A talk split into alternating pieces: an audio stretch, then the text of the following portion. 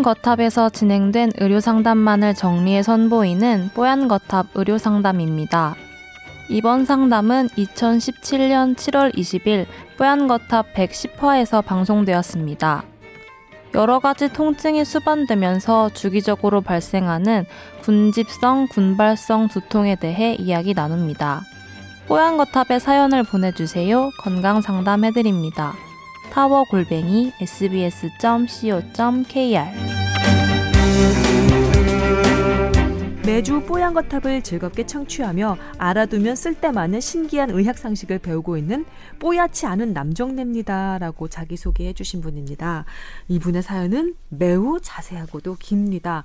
본인이 두통 때문에 너무 고생을 많이 하시는 거예요. 아, 32세 남자 흡연하지 않고 아, 현재 직업은 없으신 분이고요.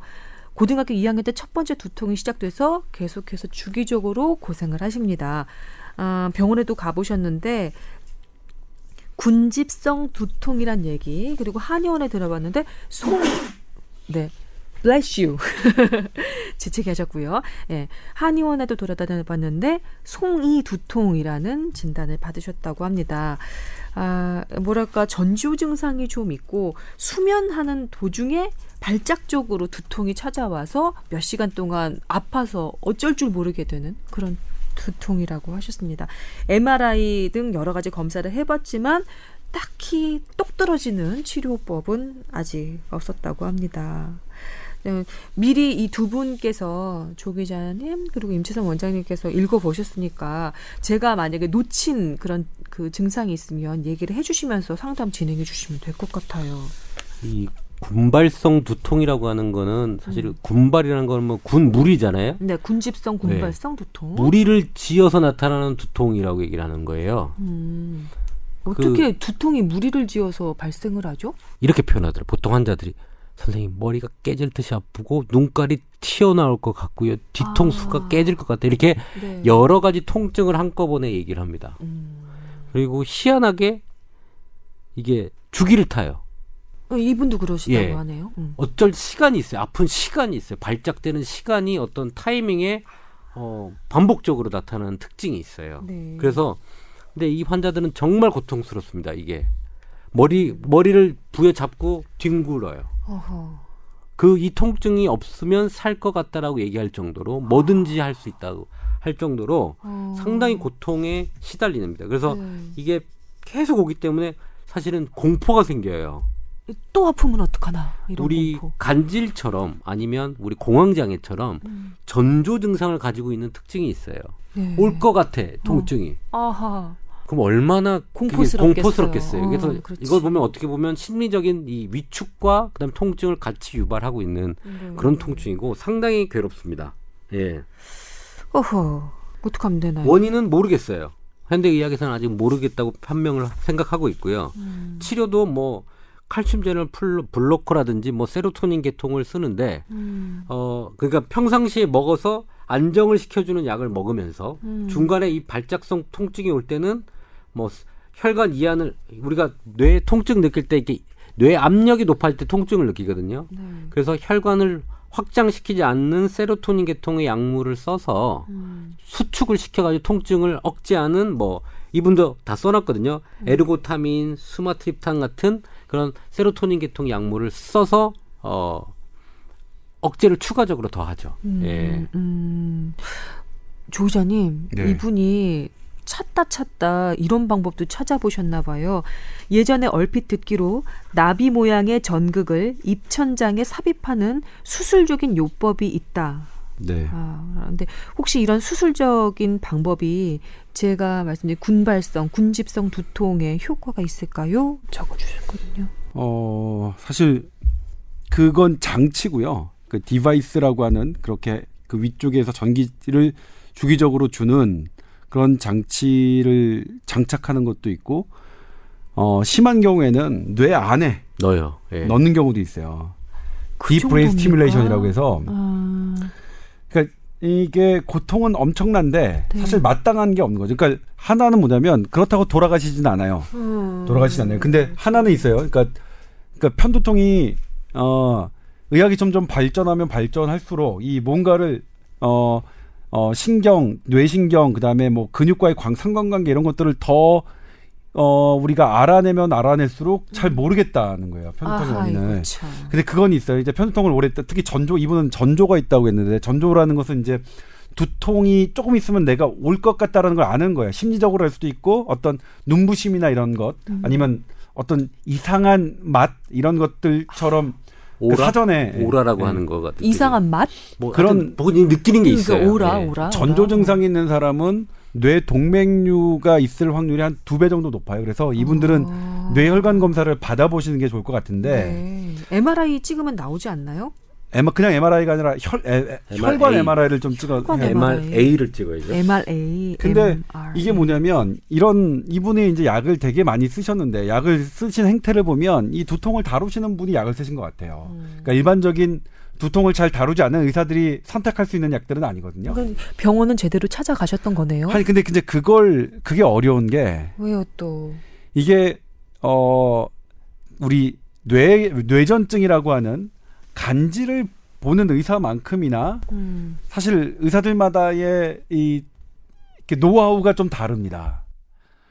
근데 이 또 하나가 분명한 사실은 불편하긴 하지만 네. 이렇게 약을 많이 먹는 것 자체가 만성 두통의 원인이기도 해요. 네. 그래서 약을 끊는 게 치료가 될 수가 있어요. 그래서 이- 어떤 의사들은 약을 확 확 끊어보기도. 해요. 아, 두 분에서 지금 동시에 말씀을 하셨어요. 음. 이분 같은 경우에는 지금? 복약하고 계신 게 꽤 많거든요. 네. 그 이력도 꽤 길고요. 그래서 되게 이제 어허. 참. 이럴 경우에 제가 제 주변 사람들에게 권하는 건 네네. 선생님을 아예 두통을 보시는 선생님을 이분도 두통을 보시는 선생님 같은데 네. 아예 싹 전면적으로 바꿔보자. 그러니까 이분은 자기가 약을 계속 쓰셨기 때문에 아. 자기 환자에 대해서 어떻게 이제 결단을 내리기가 조금 어려운 부분이 있을 수 있거든요. 그러면 음. 한번 좀 바꿔서 아. 약을 완전히 새롭게 하든 음. 아니면 일시적으로 확 끊어보는 걸 하든 아니면 뭐, 주사 치료 같은 거 있거든요. 아, 새로운 방법. 예전에 음. 그걸 치료하셨던 분이 명의에 한번 나오셔가지고 환자가 한 3년 정도 대기 기간이 길어질 만큼 했던 분들 있는데 음. 근데 사실상 특별한 방법은 아닙니다. 일반적으로 하는 방법인데 어 되게 지금 어려운 상태예요. 이번 이분 만약 그 병원에 있을 때 저도 두통은 되게 관심 있게 봤을 텐데 제가 항상 이 두통에 대한 지식이 충만했을 때 만약 저한테 왔더라도 되게 자신이 없는 아 이분 되게 어렵겠다. 그러니까 지금 제가 적, 적절한 의사를 한번 추천해 달라라고 저한테 문의가 왔, 왔더라도 아 이거 되게 까다로운 지금 그런 상태인데 조언을 드리자면 한번 좀 확 바꿔보시는 게 어떨까. 군집, 이분도 되게 네, 군집성 두통이라고 예. 군발성 두통이라고 했던 이 그 두통이 편두통의 일종인가요?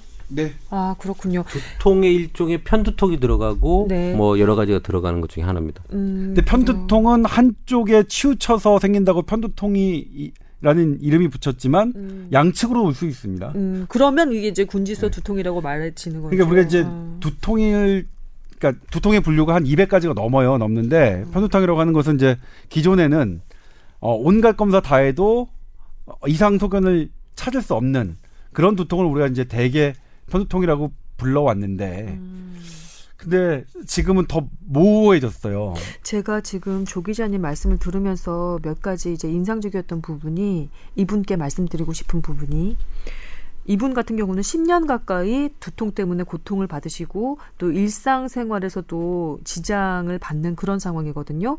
그런데 지금까지의 치료로 지금까지 만나본 그 의사 선생님으로 크게 호전이 없었다면 조 기자님 말씀대로 새로운 의사, 새로운 처치를 한번 찾아보시길 원한다고 얘기하셨는데 이것도 어, 그 히- 힘 안- 하는 희망으로 하나의 희망으로 가져가실 수 있을 것 같아요. 병원 다른 병원 한번 찾아보시면 어떨까 싶고요. 저는 이런 환자를 제가 치료를 하다 보면 약을 한번 저렇게 끊는 방법을 쓰기도 하고요. 그러니까요. 완벽하게 새로운 처치. 그다음에 네. 두통약이 아닌 간질 발작 억제제 계통을 쓰거나 간질 발작 억제제? 네. 어. 어, 간질 환자들이 쓰는 약을 처방을 받길 받는 형태로 하거나 네. 한약을 쓰거나 이 세 부류 정도의 어떤 치료 방법을 선택을 하거든요. 네. 어차피 지금 상황에서는 통증이 컨트롤이 안 되기 때문에 음. 조금 극단적인 방법을 선택을 컨트롤 그 환자를 상태를 봐가면서 합니다. 저 네. 굉장히 속상한 게 이분이 32세 남성이에요. 그리고 이 두통도 영향이 있겠죠. 지금 현재 일자리가 없으세요. 빨리 이걸 해결을 하고 어 뭐랄까 좀 더 행복하게 지내셨으면 좋겠거든요. 일자리도 찾고. 예, 그래서 지금까지의 그 치료 방법을 한번 바꿔 보시길.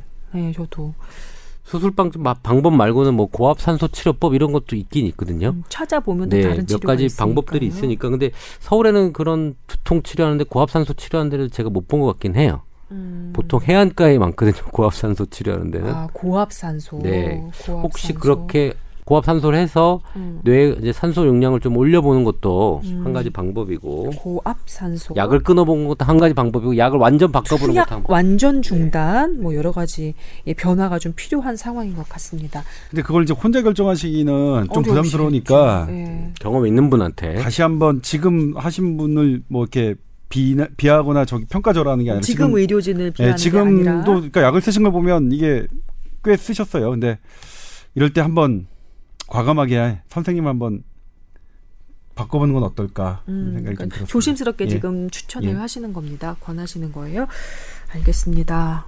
아이 참 다시 한번 느끼지만 음, 이분이 이 사연이 지금 A4 용지로 한 석, 석 장에 가까이 길게 보내주셨는데 절절함이 묻어나는 메일인 거죠. 예.